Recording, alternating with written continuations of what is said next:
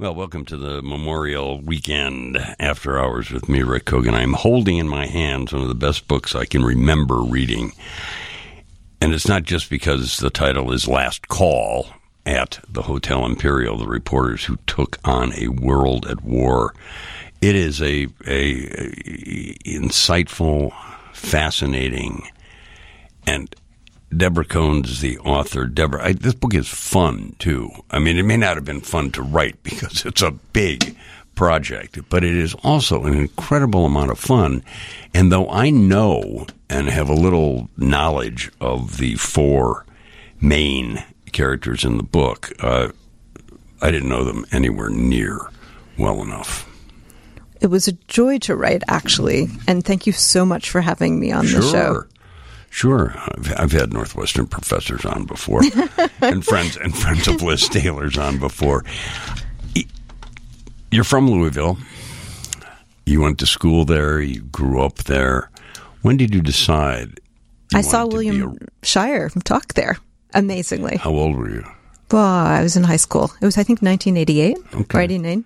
And actually, my father was furious that Shirer seemed to be talking down to the Louisvillians, which now that I realize, you know, Shirer grew up in Cedar Rapids. Yeah, yeah. I'm not sure, you know, why my father felt that way. But anyway. Well, you're not telling me that that uh, encounter is what? No, actually, it's another Louisville encounter, which is that my mother uh, was assigned John Gunther's 1949 Death Be Not Proud as a high school student. Like many high school students, it yeah. was required reading for her in a civics class.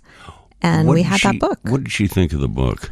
Oh, she was completely enraptured by it. See, I, mean, I think I have not met anybody. I've read it too uh, as millions of others right. read it, but don't seem to read it much anymore, even though it's still in print.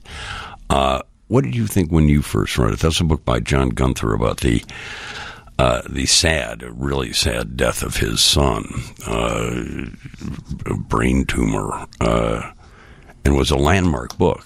Absolutely, yeah. I remember reading it and feeling like well, actually, I had a, a, reaction that I now realize is common, which is having read lots of letters from kids who read it in the 50s and 60s when they were assigned it. I had the impression that I wish that I could be like, you know, young Johnny Gunther, who yeah. was such an exemplary person. And I think that that wasn't just in the book. You know, that wasn't just served up. To- sure. But one of the other things I've, I've learned in reading uh, Last Call at the Hotel Imperial is that John Gunther and his very, very, very interesting wife, Frances, they had a, a daughter who died as an infant. Yeah, so they had their first child died of what we would now call a crib death, but then was called something like a thalamic death. Mm. And that happened, they had been living, the baby was born in Paris, and then they came back to Chicago for the funeral of John Gunther's mother, and the baby died. They left her, you know, with a nurse in the evening and came back and she died. That gives um, an extra punctuation point on the tragedy that was. Right. The, and there's some other problems in their marriage and their life. But back to you. What did you major in college and where'd you go? I did history and women's studies, and I was an undergraduate at Harvard, or I guess as it was then, Harvard Radcliffe. Right. And then I went to do a PhD at Berkeley. Was it with the intention of teaching or of writing? Both. Both. Okay. I mean, almost all of us write and teach. Although, you know, as you can guess from the fact that I wrote a book about journalists, yeah. of course, did, what I ever, really wanted to be was a journalist. I wanted to be a foreign correspondent. Flirt, how did you flirt with that career? Did you? I never did. No, no. I mean, I got completely hijacked by archives and really never looked back. But I think my my youthful idea um, I was the editor of the school newspaper. I started the school newspaper. So, yeah, I. Who, who were the journalists that inspired you in those days? So, Vincent Sheean, who is actually in this book, yes. in Last Call, my father gave me personal history, which was Sheean's landmark 1935 sure. book. Sure. And my dad had read it as a child, I think. He was born in 30. um, and I, uh, it's, it's the kind of book that just like for the you know thousands of people who wrote to Sheean and said my life will never be the same for reading this book. Yeah.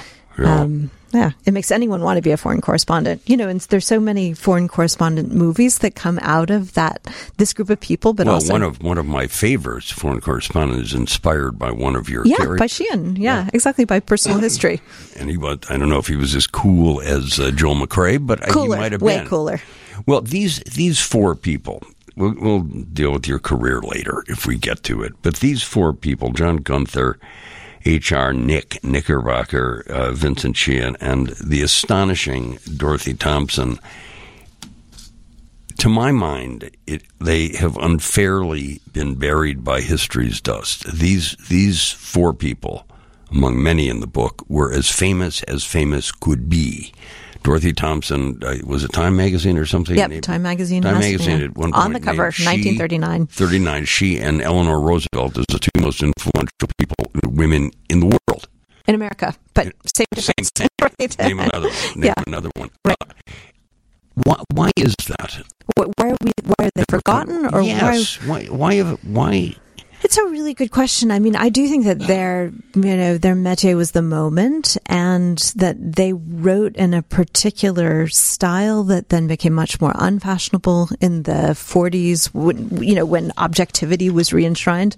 I mean, they were pretty emotional and subjective. And so a lot of what we think about as the new journalism, those techniques they pioneered.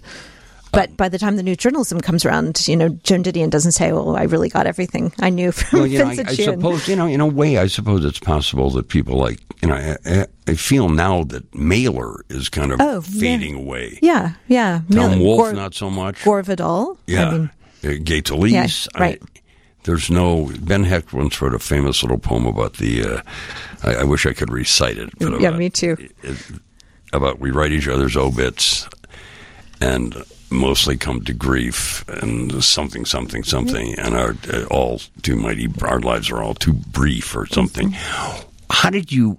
It, one of the things that it challenging for you was to select four of these foreign correspondents, influential writers, in those years leading up to, specifically those years leading up to World War II, this that space between the wars. Why four? Why these four? It would have been much. I'm not sure it would have been easier, but to just do two or maybe add another one. uh, How did? How did Mm. so how did I decide which how that, this was the group? Yeah, exactly. So this was the group of friends who in a sense, you know, they were in and out of each other's lives. They were drinking in bars. They were too. Oh Yeah, yeah, yeah. And they were um, swapping tips. They were getting advice. They were comparing notes. And so the choice of the group actually wasn't all that hard in the sense that there were other people that I've got a kind of inner circle and outer circle. So there are people in the outer circle I wish I could have written more about, like the amazing Chicagoan Emily Hahn, Sure. um, Mickey Hahn. But a great friend of my mother's. Un- unbelievable. There's a lot of crossover and in-depth things here. I'm going to spend this whole hour with Deborah Cohen talking about last call at the Hotel Imperial. The reporters who took on a world at war. It is basically about four of these reporters, but you also have, you know, Rebecca West and Sinclair Lewis and Polly Adler, for Christ's sake. oh sake. yes, Polly. Polly Adler Right. coming in. If you don't know who Polly Adler was, I'm sure there have been a number of biographies written of her. She was like the There's the, a new the single. Everly sister of her of her day. We'll be back in a couple minutes. Welcome back. I'm here with Deborah Cohen, the author of uh, Last Call at the Hotel Imperial. The reporters who took on a world at war. Those reporters are four fascinating people, insightful, so, sort of crusading, I think, and also uh, incredibly tireless. At the beginning of the book are, are some maps of the travels of these guys. It make they make me dizzy here. Let's get let's do short little takes on on uh, some of them. Uh, H.R. Knickerbocker, a wonderful name, Hubert Renfro Knickerbocker. Yep. Everybody called Nick. He's from Texas. born in Yoakum, and he shoots out of there, as it's said, snapping at facts like a terrier. um, and then he goes and works on the Newark paper. So he was working in, you know, big city dailies, publishing four stories a day, diamond heists and jewel you know, Ah, the smuggling. days, yeah. exactly. Gangsters, gangsters, and more gangsters. And then he goes. He decides he's going to be a become a psychiatrist, and he goes to Munich. And in 1923, he walks right into the beer hall putsch taking place, and goes back to being a reporter. Hmm. He is the only reporter whose dispatches Mussolini bothers to read all the way through. That's what Mussolini says. Mussolini, a former journalist himself, Exactly, which I yes. had never known or Yeah. forgotten until I read it in your book. Yeah, there's a kind of dictators are the alter egos of the journalists, or the journalists are the alter egos of the dictators. You must have, uh, Deborah Cohen, in spending so much time with uh, a lot of people, but these specifically these four, you must have uh, gotten a real sort of felt an intimacy with these people. Did you like Knickerbocker? I li- I actually liked them all Yeah. In the sense that I thought that they were incredibly brave, and sometimes they're one, wrong. One of the things that gets me about all of them too is the is the uh, intense level of curiosity. Yes, exactly. They went everywhere, as you say. What you know, they're on Knickerbocker takes off for the Soviet Union to see Stalin's first five-year plan. He has fifty pounds of sardines in his suitcase. He travels everywhere, places that he's not supposed to be going, including to see you know the big Soviet steel, steel mills, the sort of Gary, Indiana steel mill, uh, Soviet answer to Gary, Indiana, being built.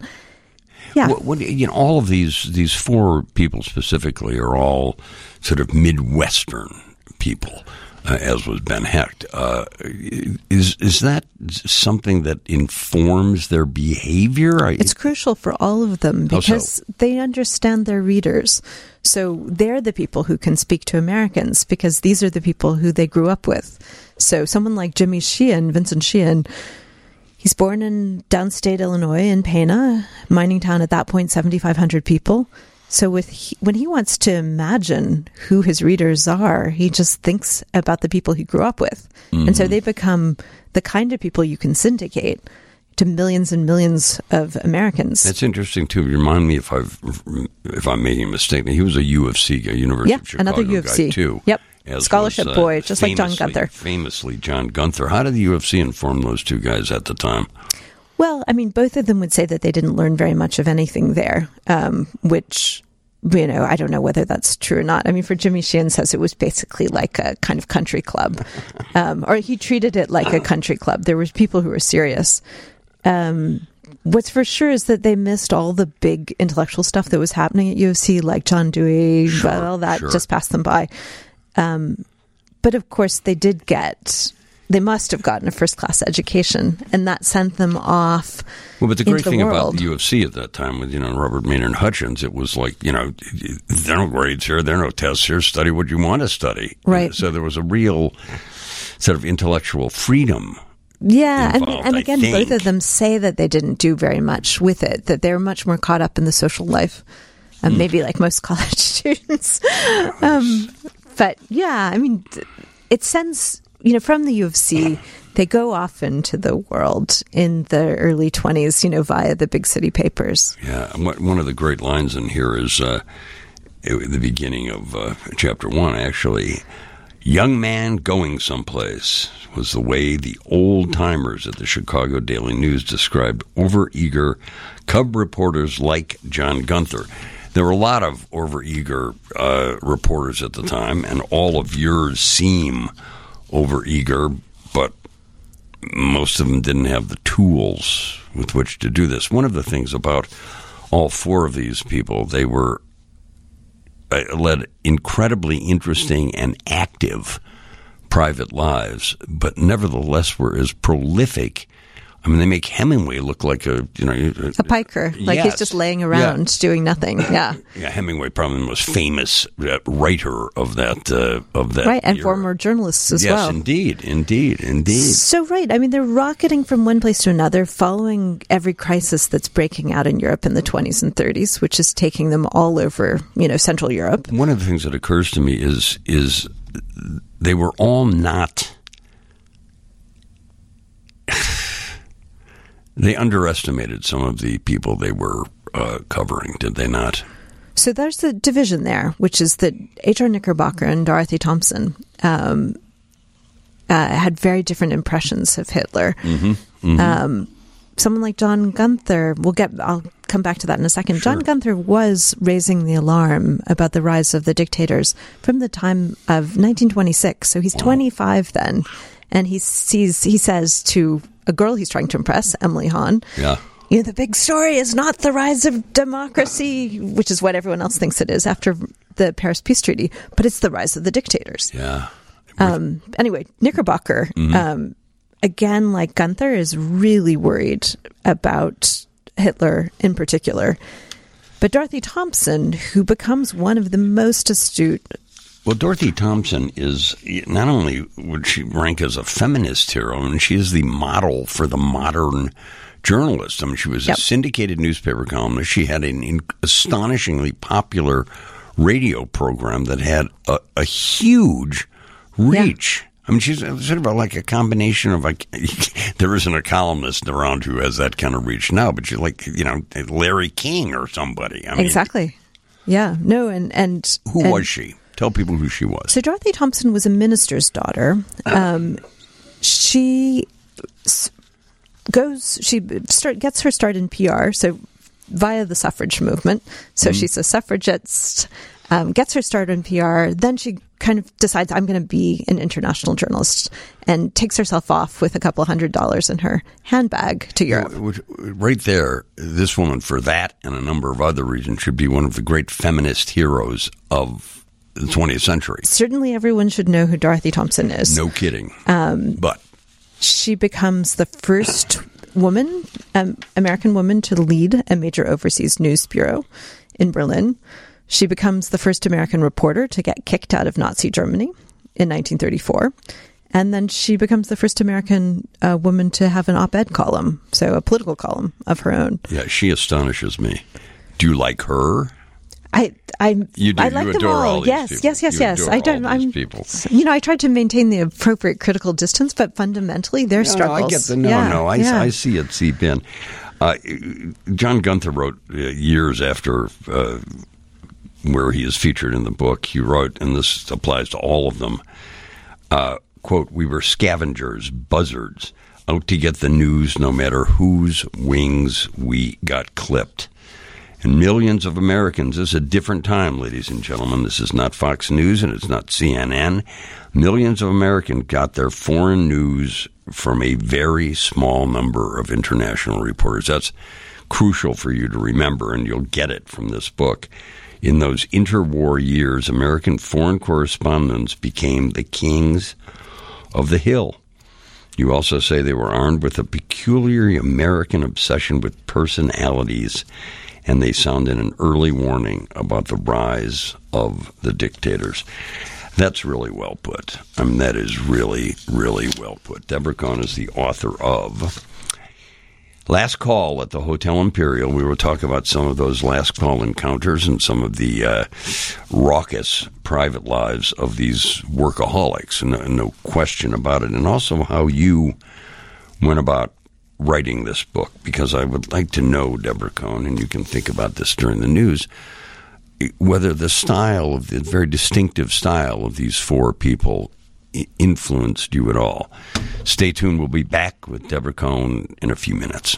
Here is an example of what a great researcher and writer Deborah Cohen is. It exists in the pages of Last Call at the Hotel Imperial, the reporters who took on a world war. She writes about the famous uh, British writer Rebecca West coming to Chicago and uh, meeting uh, John Gunther. When John and Rebecca met one evening at the University of Chicago, she was a well seasoned 30. He was a decidedly tender 22. Then she has, and this is part of the great research, this might not even have had to be in the book, but she as Rebecca was eager to see America, and when she arrived in New York, she was not she was wasn't all that impressed. She said she wrote, "This whole place strikes me as a greedy children's party." She wrote her sister, appalled by the relentless getting and spending. Chicago was different.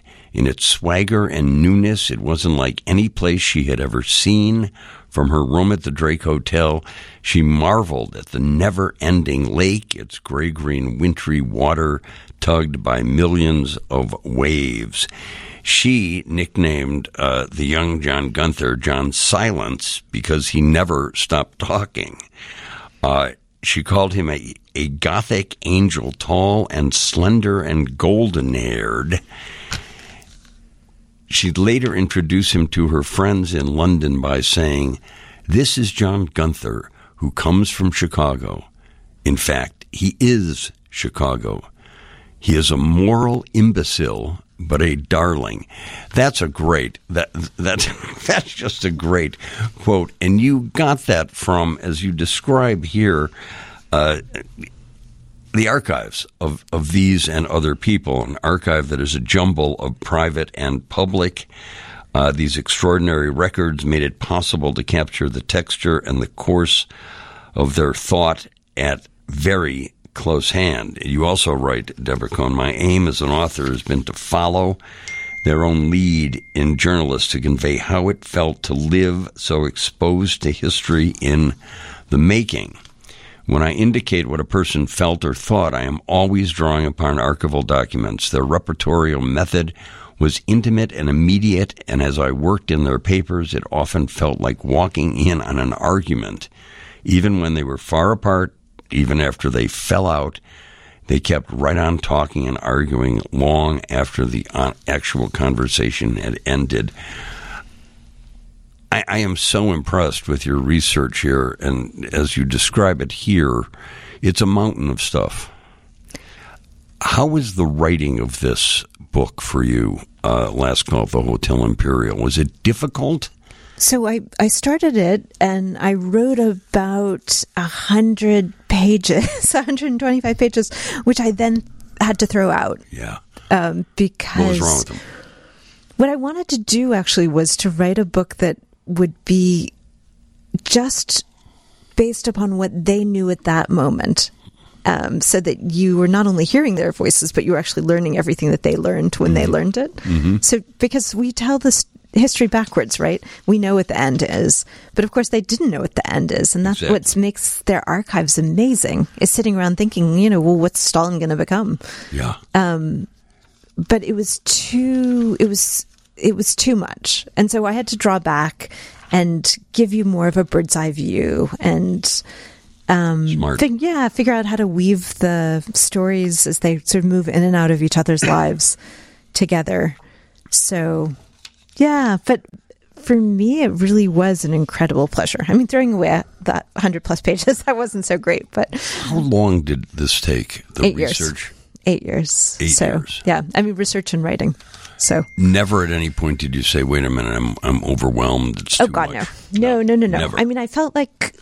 Uh, first of all, that we should know these stories, that we should know th- about them. Yeah. And then also, they never let me go. I mean, they had jumped off the pages the very first time I had so, so to speak. Did you have a sense them. that you were you were doing giving these four people and some others to uh, long overdue justice? Yeah, in some ways. I mean, there have been biographies of some of. Oh, I, yeah, yeah, sure. yeah, a really important biography of Dorothy Thompson, for instance. Yeah. But um, by Peter Kurth, but I felt like the sense of them as they confront both the rise of fascism, but also anti-colonial movements like Gandhi and Nehru, that those were stories that hadn't been told. The other interesting thing about your book of the dozens of interesting things about your book is that when when World War II came along, finally, with all of their work preceding that, they kind of moved off stage, didn't they? Why? Yeah. Why? I mean, Knickerbocker was a re- war reporter. Sheean was also did right, some war reporting. Right, right. You know, fundamentally, their moment had been the moment of warning. Yep. And so once the cataclysm comes, what do you say? Well, we told you so. People say that's what Dorothy Thompson should have entitled her book. I told you so. Yeah. Um, and then after Did that, they do that? Were they regretful? Do you think? I mean, eh, they're. I mean, so there's a moment when Sheean, when Jimmy Sheean and John Gunther are talking in a bar after the war, and There's a lot of talking in bars. Oh, I mean, there's a lot of talking in bars. There's a lot of drinking Abs- in yep. this book. There's a lot of drinking. There's a lot of alcoholism. There's a lot of everything. Um, and Sheean says to Gunther, Well, our moment is over. And Gunther thinks maybe your moment is over, but definitely my moment is not over. Um, but Sheean was right. They were much less culturally central. Well, his Gunther's moment was uh, was still to come. His Inside Europe book, uh, you write here, as Inside Europe became a f- you, you do it's a phenomenon. Yeah. Big displays of the book in Selfridge's window, sold out in the shops, rushed for reprinting. Uh, he- he was as, as big a best-selling author as he was also a big, you know, sort of compelling. You know, there were no talk shows for him to be on at the time, uh, especially on TV. But he was a very uh, compelling, charismatic, saleable author. Oh yeah, handsome, tall, blonde, six more than six feet tall. Um, but, you know, with an affable manner. Um, he was on all of those shows, like Information Please. He was a regular. You know, Yeah. he also knew a ton It and is. knew We- everyone. We can barely touch on all this stuff. I hope I'm giving you a real sense of. Uh, Here's so here's one more good little detail about John Gunther. John Gunther introduced Polly Adler, who we were talking about before, Yes. the man, famous Manhattan brothel owner, madam, um, to uh, Eleanor Roosevelt. And as Jimmy Sheean said, John Gunther was the only person who probably knew them both. could do that. Right. I'm going to before you stop. I'm going to read one thing you write about uh, Polly Adler, and where John Gunther was a frequent uh, guest of this house. Uh, you could give Polly Adler a blank check when you arrived and trust her to charge you exactly what you owed the next morning. She never named names, but she liked to talk. It was more difficult to find girls to work because they were all doing war service, she told John. The sexual peculiarities these days. The higher the tensions got in Europe, the stranger the perversions. Now, if that doesn't compel you to buy this book, I don't know what. I don't know what will. We'll take a, a short break and come back and. Uh, and I'll uh, continue to praise uh, Deborah Cohen's remarkable last call at the Hotel Imperial. The reporters who took on a world war, and it took on them. It changed all of their lives profoundly. We'll be back. Welcome back. I have a few more minutes with Deborah Cohen, the author of Last Call at the Hotel Imperial. The reporters who took on a world war. It is filled with fascinating characters. I haven't even mentioned, you know, uh, uh, there's Hitler, there's Mussolini, there's uh, you know, there's uh, Nehru, there's uh, you know everybody, Polly Adler, there's everybody. It just it is so rich with characters, and Deborah Cohen, you have done a remarkable job of keeping at the forefront these four interesting foreign correspondents who who literally defined to my mind, that era between World War One and the outset of World War Two by reporting when that's where people got news, ladies and gentlemen. Then came, you know, Edward R. Murrow and uh, Eric Sevareid and all those uh, talented guys. But this was a different scene. Uh, it is a remarkable book. It's been getting incredibly good reviews. How do you feel when you finish this book? Sad, actually. Did you? Yes, of course, because I had to let go of them and sort of send them out back out into the world. And then you had to read reviews, almost right. all, almost the, the vast majority of which have been incredibly favorable. Uh, do you like talking? You must like talking about it. You're delightful on the show. Oh, I love talking about it because it's a way still of holding on to it all. Yeah. Have you read? We talked early on in the show about how prolific these four were. You could not. Have you read everything they've written? I mean, I probably haven't read every newspaper article, although I've read through, you know, all the the sort of major ones. Um, but yeah, and the I'm- books too. I mean, Oh, the books. Oh, well, the books, of course. did any of them influence you stylistically? Yes, well, that's what I try to do in the book is actually make you hear them. And so, you know, at the start of the book, they're like young and wisecracking and know, irreverent. And then by the end of the book, of course, they're wised up and um, just angry in some ways, Yeah. nostalgic. And a bit, I think. I mean, I sense a bit of disappointment. I mean, Oh, these- absolutely, yeah. You know, it's like it would be like you know Hemingway blew his brains out for Right, God's sake, exactly. Uh, and Fitzgerald drank himself to death, and the Yeah, and Sheean actually survives, but he survives in a way that um, he's just he's trying to control something he knows he can't control, which is the ways in which people see them. Yeah. And this is, I mean, somewhere out there now are some people trying to, in this fashion, sort of take the measure of the planet we live on. Yeah. Trying to tell the Very stories. brave people Yeah. it- sitting in Ukraine or sitting in the Russian Federation. Yeah. You love teaching too, don't you? You teach I at do. Northwestern. I do. What's your class? So I teach everything from first year students to graduate students. Really? And yeah, British history, European history, and the history of private life, actually, which is a lot of what you know my career has actually been about writing about. Sure. And I know you're you're still on the uh, promotional bandwagon for this, but are you working on a new book? Trying to decide what to do, Are you?